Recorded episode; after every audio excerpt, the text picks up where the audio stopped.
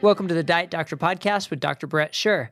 Today I'm joined by Dan Skolnick from Trinity Ventures. Now, this is a little bit of a different guest because he's involved in venture capital. But what makes him such a great guest is he has his own personal journey, like so many of us. But he started off as a kid with hypercholesterolemia, and he's going to tell you about his story. He's also had problems with energy and fatigue. Then came across this guy named Dave Asprey as a budding entrepreneur, but didn't buy into the low carb scene until he heard Gary Taubes speak. And then all of a sudden, he became a fan of low carb. And so, what I loved talking to Dan about was not only his personal journey, but then how he transitioned as to an investor in Bulletproof which has its positives and negatives, and we talk about both sides of the company, but also what that means in terms of his vision for what Silicon Valley's role is in health investment, what their role is in trying to find the next big thing. So we talk about lab grown meats, we talk about hydroponic vegetables, we talk about just trying to make agriculture more productive and more efficient. And we try and tie it all in to get his perspective on just what his role is, what Silicon Valley's role is, and what we as the general population can hope to get out of Silicon Valley and health in the future. So I hope you find this an interesting and a little bit different uh, interview that you still come away with some great, great little pearls to learn and, and kind of help you understand this world a little bit better. So enjoy this interview with Dan Skolnick from Trinity Ventures. Dan Skolnick, welcome to the Diet Doctor podcast. Thanks so much for joining me today. Thanks for inviting me. So, we were talking a little bit offline, and I didn't realize just how great of a candidate to interview you are. I was looking for the business side of the low carb world, and I came across you because you had a personal history with low carb and are involved in the business and investment side of low carb. But it goes even deeper than that. You've got familial hypercholesterolemia, you're a hyper responder. These are hot, hot topics. So I look forward to discussing all this with you today. So if you could start, give us a little background on on your first experiences with low carb and maybe how that transitioned into an investment strategy. You know, it, it started um, in in 2010. Um, I mean, actually, the story goes back to when I was 10 years old. I mean, that's when it really started. And um, it, that was when it was probably around that time. So this is in the 80s that um, uh, I, my sister and I, my, and I have a younger sister, were diagnosed with high cholesterol, which ran in the family. And I was told, and this is important context, um, we were t- we were put on drugs, cholesterol lowering medication back then. Yeah, you're wow. giving me a surprised look. But yes. yes, yes.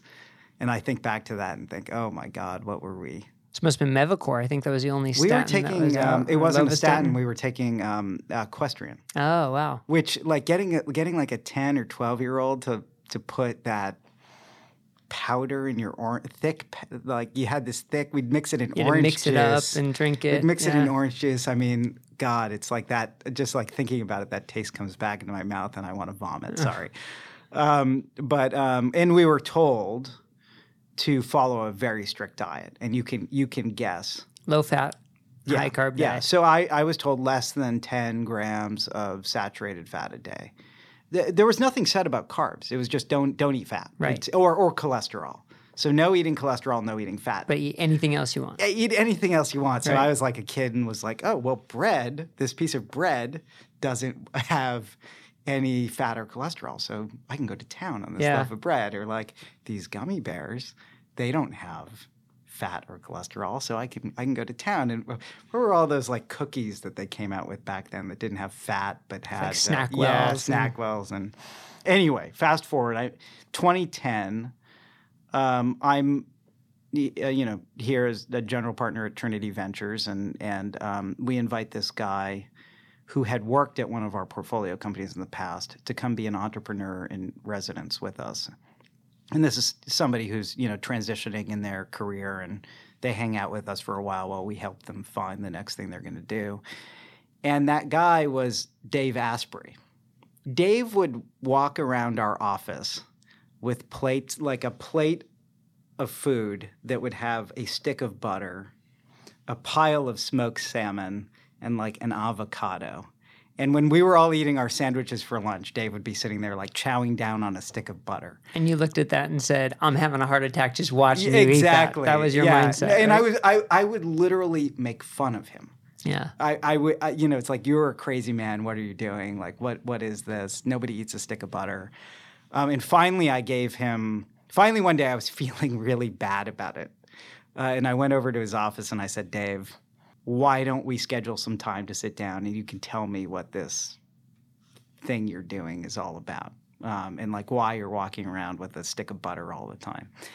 And so um, that was my first introduction to low carb. We actually sat down in a conference room, and he he walked me through all of it. Wow. And I uh, my response was, "This is insanity." Um, and and I mean, you can understand this because um, Well, because of the way you were brought up and the way you were taught by doctors over and over again, and Yeah, yeah, exactly. I mean, it's a, it's a common story for all of us. It's like there's it's hard to unlearn 30 years or 40 years of training or brainwashing or propaganda or Right. whatever you want to call it. Um, it's the same for doctors as it is for you know everyday people. Yeah. Absolutely.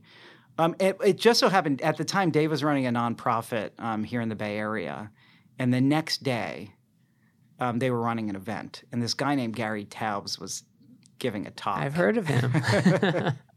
and so Dave said, like, look, don't believe me if you don't want to. Just do me one favor. And he said, I want you to come to this event tomorrow night. Um, and um, I went and I, I saw Gary speak, and it just it blew my mind. Um, the work that he had done, and this was I get this was probably around the time of good calories, bad calories, right? and um, and I started thinking, what if everything that I was told about what was good for me to eat and bad for me to eat, and what was going on with my cholesterol Yeah. was based on faulty science. And I've been taking these these drugs for decades. Um, could this be doing damage to me? It's a rude awakening, huh? it was a very powerful moment. Um, and, and I went down the rabbit hole. I like to think I'm sophisticated enough to, not to get like hoodwinked by charismatic people. So I want to do my own research. And so I read everything Gary had written. And then I read all of the rebuttals to um, Gary's work. Like I, then I, then I ended up at the China study Right. and I read the China study, and then I read all the rebuttals to the China story. So I went. My my point is, I went deep. Um, Right. And after doing a lot of research, I came to the conclusion that um, well, there, at, and this is this is eight years ago, but like well, um, that there was still a lot that we didn't know. That the ideas and the science that um, Gary and Dave and other folks in the community were talking about was on the right side of history. So were you able to then say, okay, I'm I'm buying in and I'm jumping in and I'm going to go for this low carb lifestyle, or was there still so much trepidation that you sort of like just had to dip your foot in the water first before you could jump in because of you know that sort of governor in your brain saying, uh uh uh uh, remember what you've been taught. Yeah, yeah. I mean, there was um, there was a little bit of everything. So um, the thing that Dave um, convinced me to do was to run experiments, and and Dave was. I mean, Dave is still a biohacker. Um, uh, and and but you know he was an early biohacker, and that was how Right. that's how he approaches everything.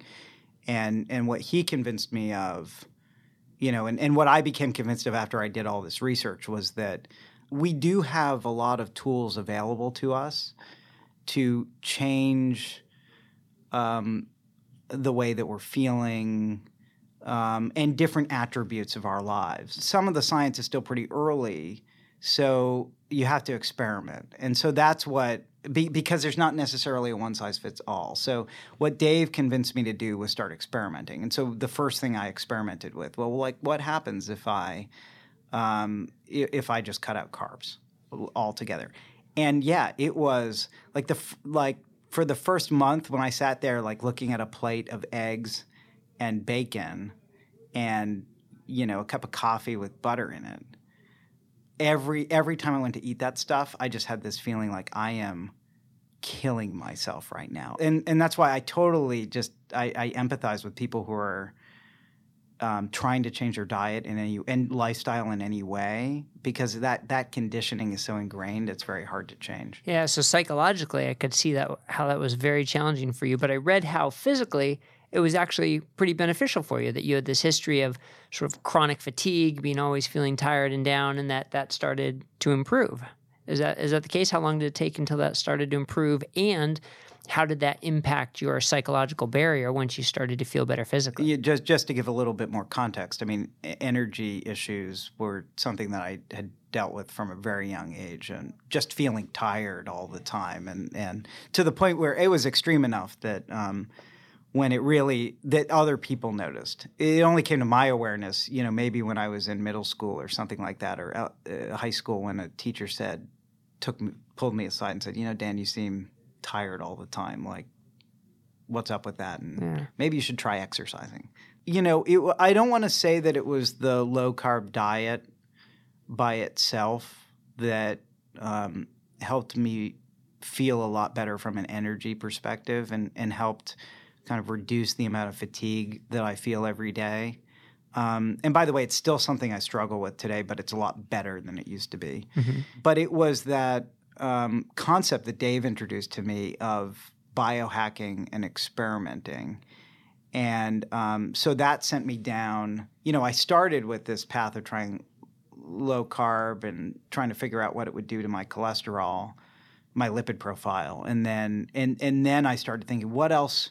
What else could I start to experiment around? That became energy issues. I noticed how low carb was helping energy. I started introducing supplements. I started making other lifestyle modifications. I, you know, at the time I was using a Zeo, which was a, a sleep monitor that was the um, the very best on the market um, at the time, so I could see what was happening during my sleep cycle. I was experimenting with energy. I was keeping detailed logs of everything about how I felt. I mean, it was a lot of work. I don't want to lie about that. What came out the, the other end was transformational. Um, in that, for the first time in my life, I had days um, where I didn't feel any fatigue at all. That alters your reality Right. um, in a really profound way. Um, and it, um, it, you know, it was very emotional. I even get emotional right now, like just thinking about what that transformation was like, because it, it changed. It really changes you. Yeah. Uh, Yeah. And that's sort of what I was getting at with the question because there, we do have this um, big population now, this community of hyper responders. And one thing that's fairly consistent among them is they almost all say, Yeah, but I feel so good. You know, my LDL's up, but I feel so good. And that that can help reframe your psychology. If you felt awful doing it or you didn't feel any better doing it, it would be a non-issue. But it's because people feel so good with this lifestyle and they see so many other benefits that it makes it hard to want to change. So I guess that's where I was going with Yeah, you. If yeah. that that impacted your psychology of looking at that the eggs and bacon and and your your butter and your coffee. But now it didn't sounds like that wasn't a long-term solution for you. Fast well, forward. yeah, and and by the way, I think there's may, maybe you left out the context from our offline discussion, Yeah. which was that I I, I am a hyper responder, Right. um, which means that when I go on a high fat diet, my LDLC and my LDLP um, rise substantially. Um, and and it's not clear, and I'm happy to get into the details of this, but in my case, it's not clear whether that's good or bad.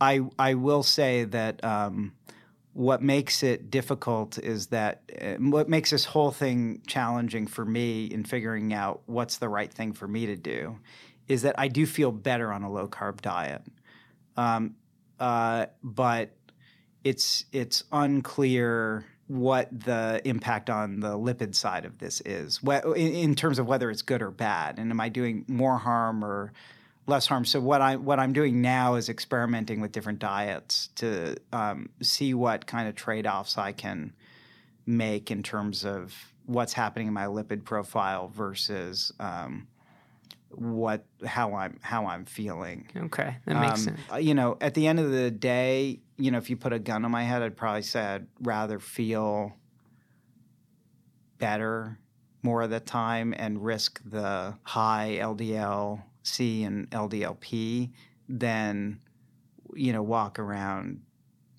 feeling you know tired and depressed all the time. Yeah, that's a great perspective, and that's something that I deal with a lot with the clients I see and the number of people in this hyper responder community. It's the trade off of feeling great for something that some people say might be detrimental down the road, but we actually really don't know. But we don't have the reassurance to know it's safe 100% either, and that's a it's an interesting place to be in. But um, I'd love to, I could talk to you about this all day I, long. I, I, guess if I can just interject for a second, Sure. I think everybody has to make the the every every every individual has to make their own decision on this Right. matter, and Right. because we just don't have all the science yet, we don't have all the information, and so. Um, I, I, you know, I think it's the responsibility of anybody who is a hyper responder to become informed, and, and so that they can make an informed decision and try to trade off the the risks yeah, of, of whatever path they choose. Absolutely. Yeah. But then, so rewinding to meeting Dave Asprey, going to the talk with Gary Taubes, then all of a sudden you put your money where your mouth is, literally, and made an investment in Bulletproof. It's a great story. I don't know how much there is to learn from it, Yeah. um, but know, we obviously here at Trinity, uh, we had a deep relationship with Dave, um, and he really opened up our eyes to this um, this trend that was on the right side of history. And in the meantime, I think it was probably in 2010 that he bought this domain, web domain, bulletproofexec.com. And he and Lana, his wife, were publishing the Better Baby book. And then um, he started blogging about his biohacking journey on bulletproofexec.com. And we just, um, and, and it, by, by that time, you know, Dave had really become my health and wellness um, guru or mentor. And, and I started becoming a, a bit of a business coach to Dave because what was happening is the the traffic to his website was building, hmm and and Bulletproof is an amazing story because it just kind of grew organically from that. Um, you know, he he was working another job at the time, and um, and- but more and more people were coming to the website, and they started asking him for products, and so he started referring them to um, to other companies to buy things. He started making some money off of affiliate sales, and then and then he started thinking, you know, I could make better products than what I'm referring people to. And so he started making his own products. And so this whole time over the course of years, the you know it was like the the the snowball rolling down the hill, getting bigger and bigger.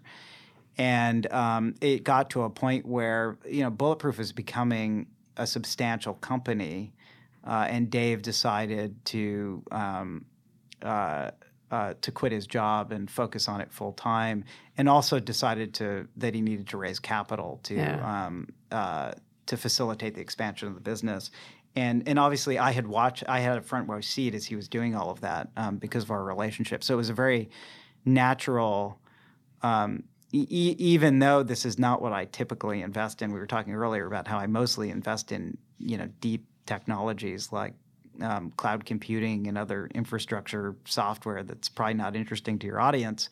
Um, you know, we we felt compelled um, uh, to invest in in Bulletproof. And at the same time, this was happening in a atmosphere where I think it was you who said every investor in Silicon Valley is on some sort of a low carb diet. Like it was low carb was sort of taking Silicon Valley by storm. And I find it curious, you know, how people can say, I think this is going to be the next big thing to invest in, especially something like Bulletproof, or like we were talking about something like a fasting mimicking diet, or basically things that people can do on their own. They don't require a product to do it. But yet, in some cases, it seems worth the investment to invest in a company just to do it a little bit better or a little bit more convenient for something that's a hot topic. And obviously, as you said, you thought it was on the right side of history. So you expected this to just take off, both as a low carb community, low carb trend, low carb movement, and the specific product. But was there a little bit of concern that, well, look, anybody can put a slab of butter in their coffee? Why do I want to invest in a company that's promoting something that's so simple to do? Yeah, um, a- a- absolutely. I, and by the way, there was a lot of controversy around our investment in Bulletproof and every aspect of it. And Yeah. you know, we had vigorous debates um, w- within our partnership here about putting money in, and and even some of our investors. Um, after we made the investment, looked at, scratched their head, and said, "Okay, these guys at Trinity have just gone off the rails. Like, you know, what are they doing?" Because, you know, even this was, I think, in 2014 that we first invested, and the world has changed a lot even since 2014. Right? This Right. was leading edge stuff and kind of crazy stuff four years ago. And I, you know, people are not surprised anymore when you start talking about uh, low carb. So it's it's much bigger than it was. Um, we actually, even though I don't personally haven't invested in a lot of um, uh, um, consumer retail companies. Trinity has a long history of doing it, and we were the first investors in Starbucks, for Huh. example. And you could say the exact same thing about Starbucks. It's they're just selling coffee, Oh. right? I mean, anybody else can make coffee. Bulletproof is selling you coffee with some butter and some oil. Anybody can do that. Why invest in in, in Bulletproof? And ultimately, I, you know, this is going to maybe sound like a weird um, answer to you, and maybe you'll find it unsatisfying. I don't know, but with a lot of these companies, it's not what we're not investing in. We're not investing in the product.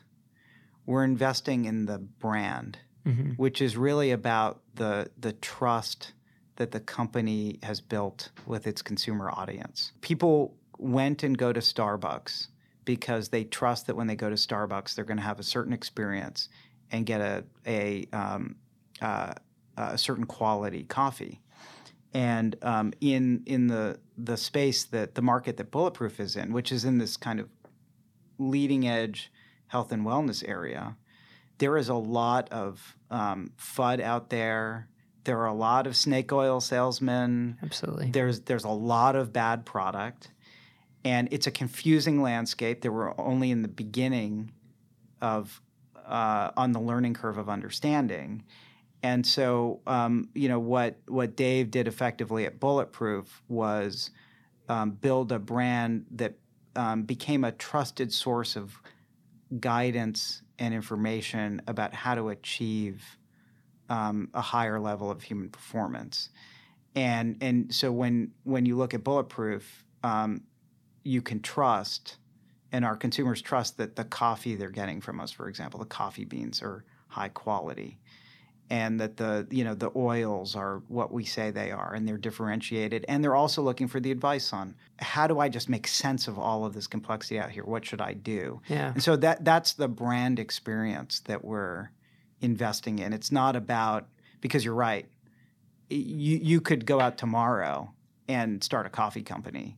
That's not hard, but you know What's going to should it- differentiate you from all Exactly. the others? and that yeah. that brand that brand. I mean, look at what a big company Starbucks has become over. We we invested in it in 1989. I'm guessing Um, that worked out pretty well for yeah, you guys. that that worked out great. Um, and and but those that that brand that relationship with the customer is um, it's durable, um, and and it's it ends up being your source of competitive Yeah. advantage. Interesting.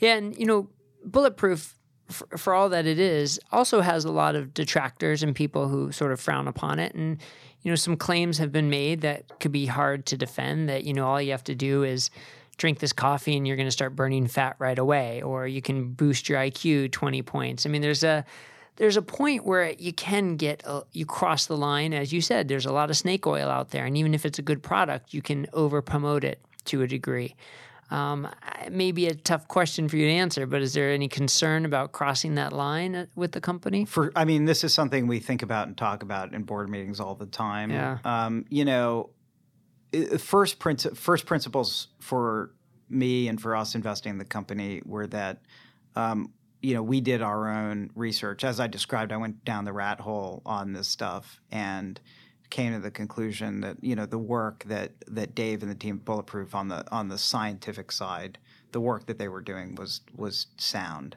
Uh, you know, based on the best in- available information that was out there, um, and that the the products really were, you know, what what the company says they are.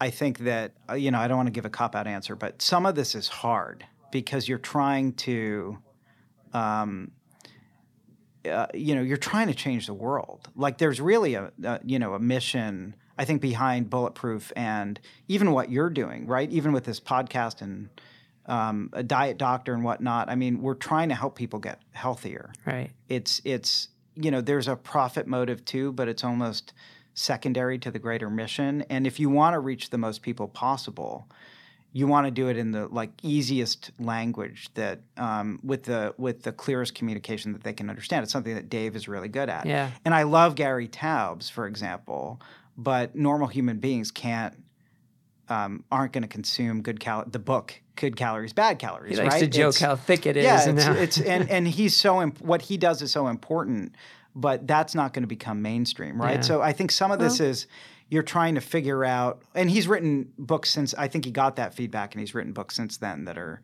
um, that are more e- easily digestible by a mainstream audience, but. You know, part of it is um, I, I think there's some experimentation that Bulletproof um, has had to do to to figure out what the right communication style is. And then frankly, I mean if I'm just being honest, you know, the early days of the company was it was a, you know, um, it was a little bit of the wild west, right? It wasn't built intentionally with a business in mind. It was this thing that kind of built up organically. yeah. Um, and there was this team of people spread out all over the country that were working on it with Dave, right? Right. And so I think if you look at the the company is much more professionalized today. Okay. Um, and that's part of what came with our investment in the investment. company. And so that's that's part of what we were trying to do. Yeah, it clearly built a big community. And as with anything, though, it gets maybe misinterpreted in the general sphere. Like you can't eat your high carb diet and drink a bulletproof coffee and think you're going to be burning fat and be healthy. Like it doesn't work that way. But yet sometimes that's the way people interpret the message. And, you know, frequently when someone comes with a high cholesterol or they're not losing weight um, on a low carb diet, one of the first things we have to do is take them off that bulletproof coffee. So it's not all all roses, but it's got its place.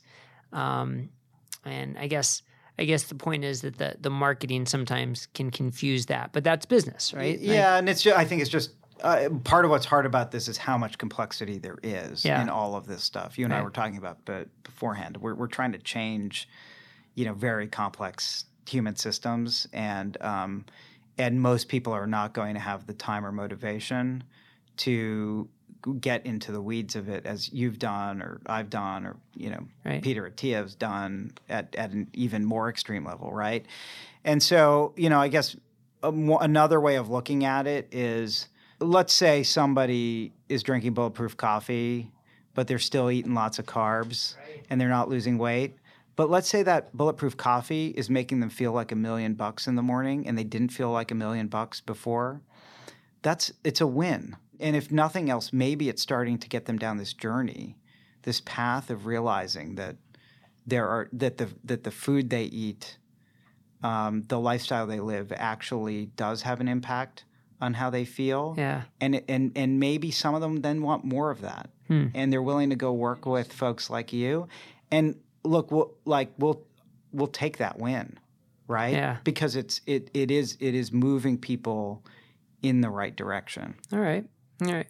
But then there's the the broader concept of this what's next in this market in this sphere.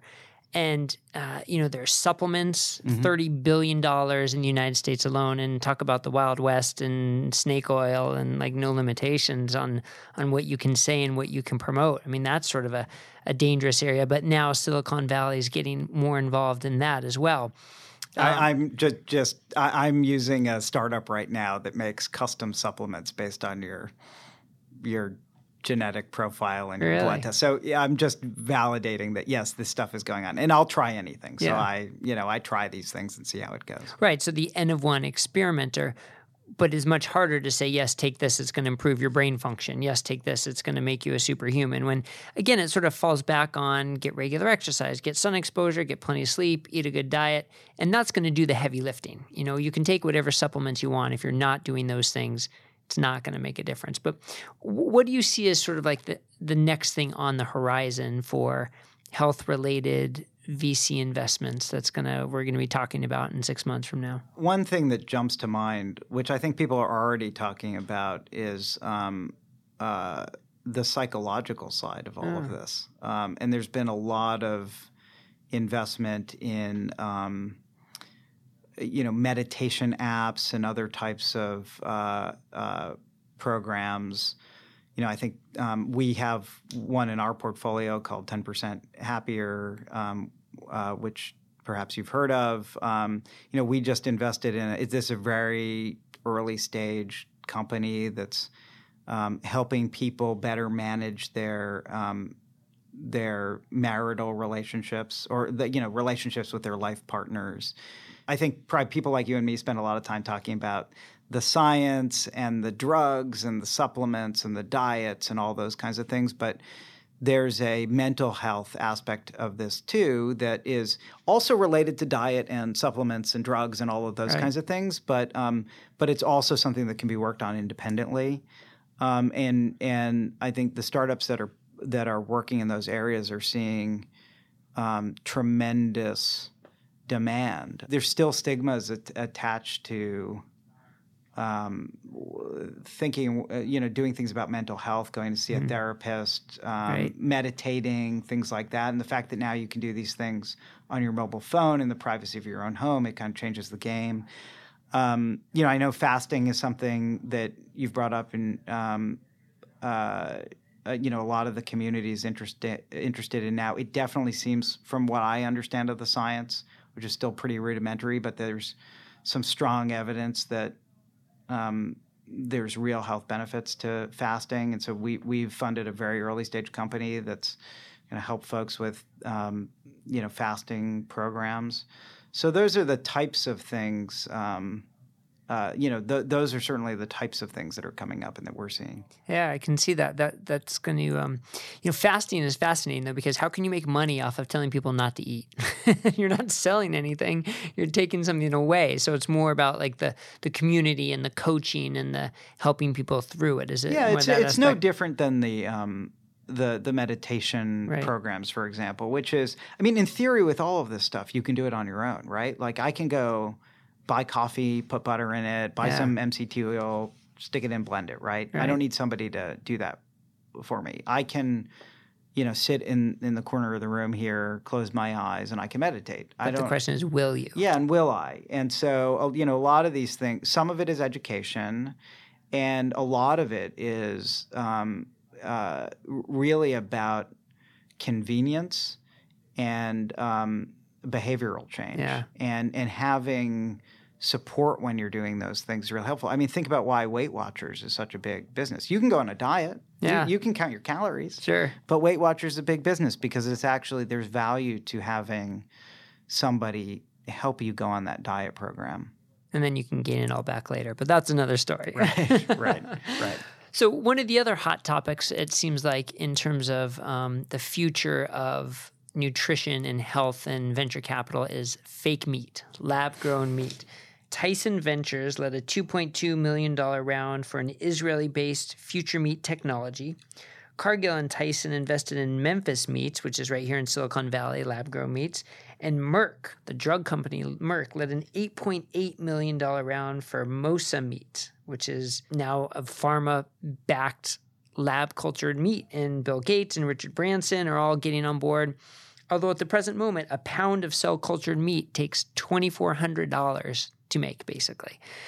Oh man, this this this subject has so many different things. One, the cost standpoint. Two, what are we actually eating? What's actually in it? And three, this is based on the fact that, you know, the concept that meat is is bad and horrible for the environment, which is a very sort of kind of dumbed down argument without a lot of nuance. But then it seems to be hot and people are investing in it. So, how do you kind of incorporate all that and and say as an investor, is this something that's going to take off and something where you would want to back? Yeah. Uh, well, I mean, part of it is Silicon Valley is always chasing the next big idea. Yeah. Um, and it does seem, uh, it, it, does appear that there is a, you know, the the world is going to be facing a a, a big challenge with um, uh, meat consumption if we don't figure this out in some way as um, and I and I hear you that it's nuanced and whatnot, but as as more of the world gets lifted out of poverty and um, more people start eating meat, and then also more people start demanding high quality, healthy, clean meat, um, we're going to have to find new ways to support that kind of infrastructure because the type of farming that's being done today is is not sustainable. Um, and so I think that um, the investors looking at this, the entrepreneurs starting these companies, are that you know that that's what they're that's what they're going after. They're Right. saying, you know, th- this is a big idea because this is a huge challenge that the world is facing, and whoever can solve this problem um, could stand to both, you know, do a lot of good in the world and make a lot of money at the same time. And who wouldn't want to do that, right? Right. I think that there would be a lot of consensus that if you could build a company that could make grow meat in a low cost, sustainable way, that that company would be very valuable. So we all agree that would be if I could if I could put a dollar in that today, someday in the future I might get millions of dollars out. That's very exciting. It's just a question of when. Yeah. Is that two years from now? And is that or is that 10 or 15 or 20 years from now? And, and this is where you get into some of the art of investing and, and not the science because nobody has that perfect crystal ball to say th- these things are going to work in two years.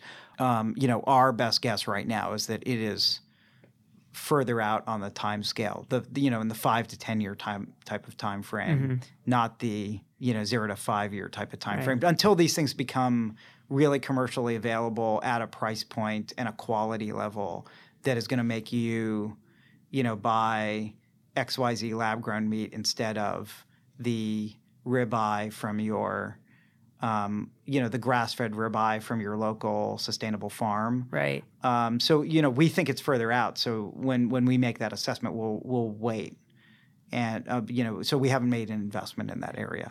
Uh, yeah, I mean, I, I think the the comparison that you made is a good comparison. So I had to say, let's find ways to get more of the local grass-fed farms. Let's find more ways to improve uh, the way we raise ruminants and bring them to market. And let's find ways to improve that productivity and with regenerative agriculture help nature rather than hurt it. But that's sort of a harder sell because that's not technology. That's not as easily scalable. That's not as change the world type of mentality, I think. And that's where where I think Silicon Valley focuses more on the, the lab culture meats maybe and less on the sort of the real meats. for, for sure. I mean, Yeah. but but um, to to you know maybe exp- make an either make an excuse or explain Silicon Valley a little bit. yeah. Uh, It's our job here to fund the wacky, crazy, big ideas that might not work. I mean, that is the business model of of Silicon Valley. If you look at a, a venture fund like ours, we're going to most of our companies are not going to work. We're either going to, you know, we're either going to, we're probably going to lose our money. We might be lucky to get it back, but then you get start. Then, but then one of those companies is Starbucks, Right. and nothing else you did matters, right? right. And so, uh, you know, if one of these lab grown meat companies works and achieves the potential that the investors, the founders think it can meet, it's it was a it was a risk worth taking. Um, or something in their portfolio does that, then it was you know that that basket of risk made sense. There are other types of businesses like what you just described that deserve funding that will get it from other places, just not Silicon Valley. It's not our job in the world. Um, and I like I think that's okay. There's a lot of criticism of Silicon Valley, and and I and, you know and I get why, but it's we are not the only source of funding in the world. We are a specific source of funding for a specific type of company and idea, and it's a big world that's awash in capital. And so there are Yeah. you know there are other ways to get the kind of sustainable farming movement funded. It's not it's not what Silicon Valley is built to do. Yeah, but wouldn't it be great if Silicon Valley got into that? I mean, that wouldn't that help so much more? Uh, look, I'm a I'm a believer in specialization, right? Um, uh, and you know, maybe it would be great if a like a farming area, may, maybe the Central Valley in California should get really into that. Yeah. Um, and I think money from Silicon Valley does end up out in those places, and there's a lot of people in Silicon Valley who invest money in these types of causes or donate money to these types of causes. But I, I just I don't think that it's Silicon's Silicon Valley's responsibility to do everything. um, I guess that makes sense. Yeah. But I mean, that look, that's just my point of view. But it's a big country, like you know. and well- Silicon Valley's not one place either. It's so many different, so many different companies and so many different mindsets. And what we know is tech, right? That's Yeah. that's we don't know farming, but there are lots Right. of people out there that really know farming. Yeah. Yeah.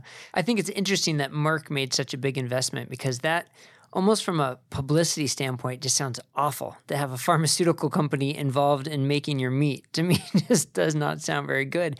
And it brings up the questions of like regulations. Like how do you regulate this? Is it food? Is it a drug? Is it a supplement? What is it? And I think that's going to be something that can really impact whether investors see return on their capital or not, depending on how this is regulated and who regulates it. I don't know if you have any insight into that because it's not really I mean, if I did, I, I, you know, I don't know even. I don't know how you would have insight into that because it's there's so many unknowns there. I, I don't invest in this area, so I don't know if the government is looking at it. But um, it, it's just another. You know, when we're making investments like this, we we we list all the risks, and then we look at what the reward could be if it if it works. Yeah. Right. And then we and then it's you. Everyone has to make their own judgment. Does that risk? Does sorry? Does the reward justify all the Yeah. risks you're taking there? So every, I mean, everything you're saying is legitimate. Is there something similar around like hydroponic vegetables and um, I'm not that, that doesn't get as much news attention I don't think, but are you aware of any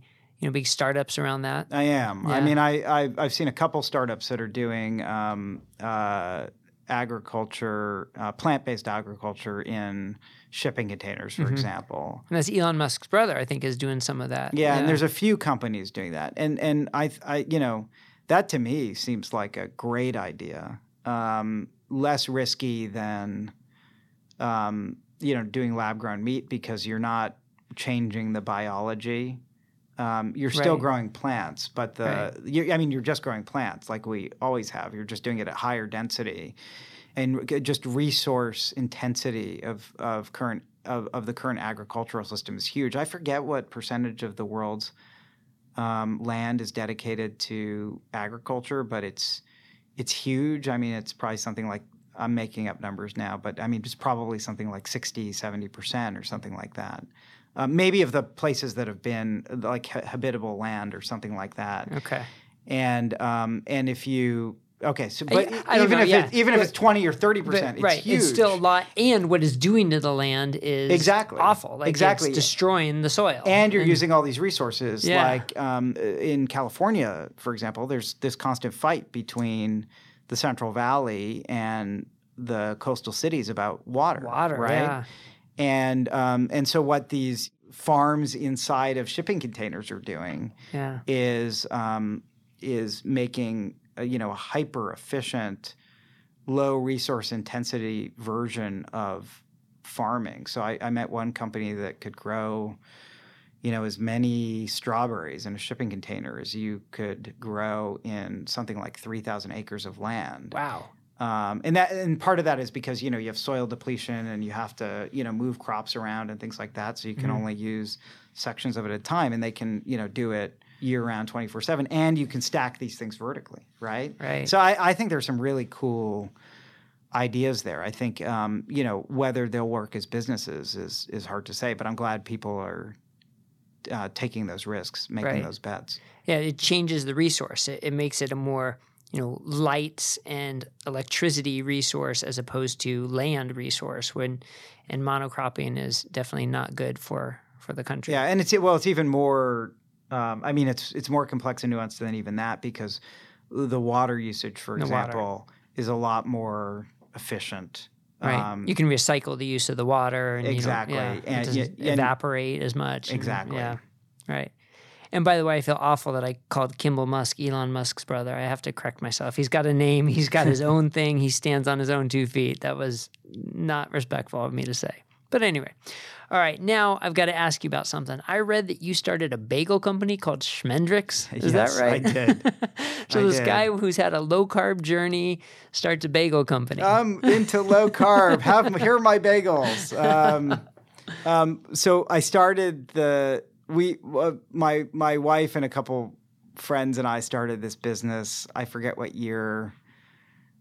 Um, but you know, we started because uh, uh, you live on the West Coast. I'm I'm guessing you hear this in San Diego all the time, but the common refrain in San Francisco is there are no good bagels in San Francisco, and so right. all the East Coasters say that you can't yeah, get good bagels. It yeah. just goes in one ear and out the other. Yeah, we me, East but... Coasters, and I'm from the Boston area, yeah. and and our friends we did this with were from New York, and we were lamenting the fact that there were no good bagels and and why and every, there are all these theories, right? It's the water. It's so we set out to prove that um, you could make a high quality bagel um, in San Francisco. There was not there was nothing special about New York, and yeah. so we actually managed to reverse engineer our favorite New York bagel and then sell it very successfully here um, in uh, San Francisco, um, and it the business was thriving. Um, my my wife, who was primarily running it because I'm otherwise employed as a venture capitalist, um, shut it down for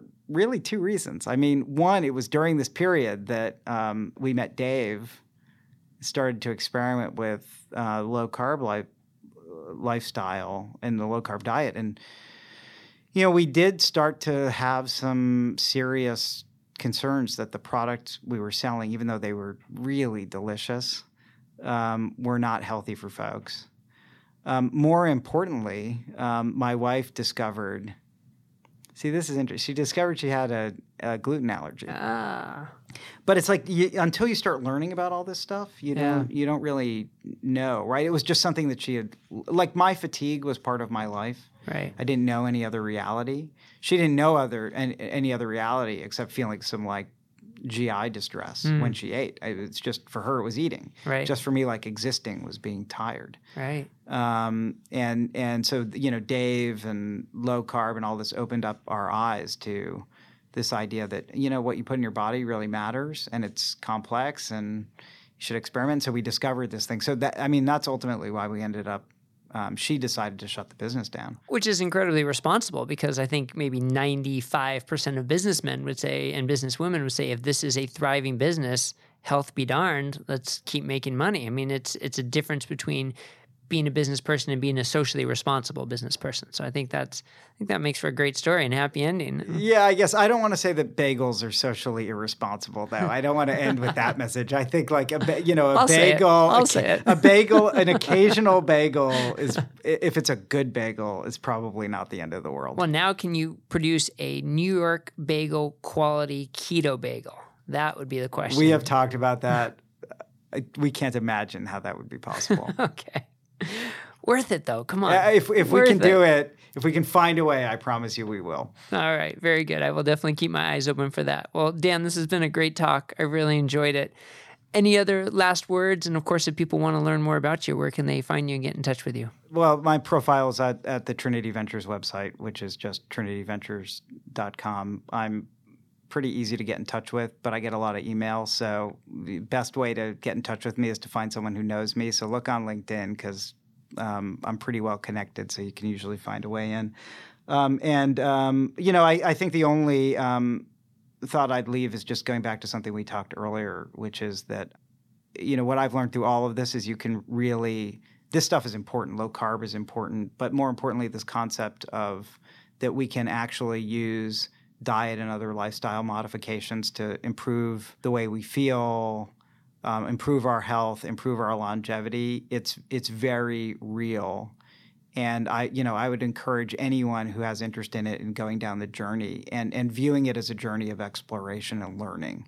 Yeah, I, I like how you say that. That it's exploration, it's learning, and self experimentation, and finding out what's right for you. Because you have the perfect history of someone with high cholesterol, familial hypercholesterolemia, a hyper responder who you could easily say, forget it, this is not the way for you. But yet, if you look a little more individually, you say, well, maybe this there's something that you can get out of this that will make it worth it for you. And and you're not going to get that from a textbook. You're not going to get that from a doctor who doesn't see people as individuals. So I think you're a perfect example for that. For this. Thank you for sharing your story and for sharing all your knowledge with us today. Uh, thank you for having me.